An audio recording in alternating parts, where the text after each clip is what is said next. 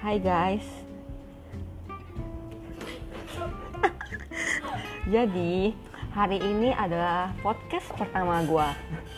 Hari uh, podcast dari seorang wanita berumur 27 tahun yang tinggal di Jakarta. Hmm. Hari ini gue mau membahas tentang single and waiting. Jadi topik yang gue mau angkat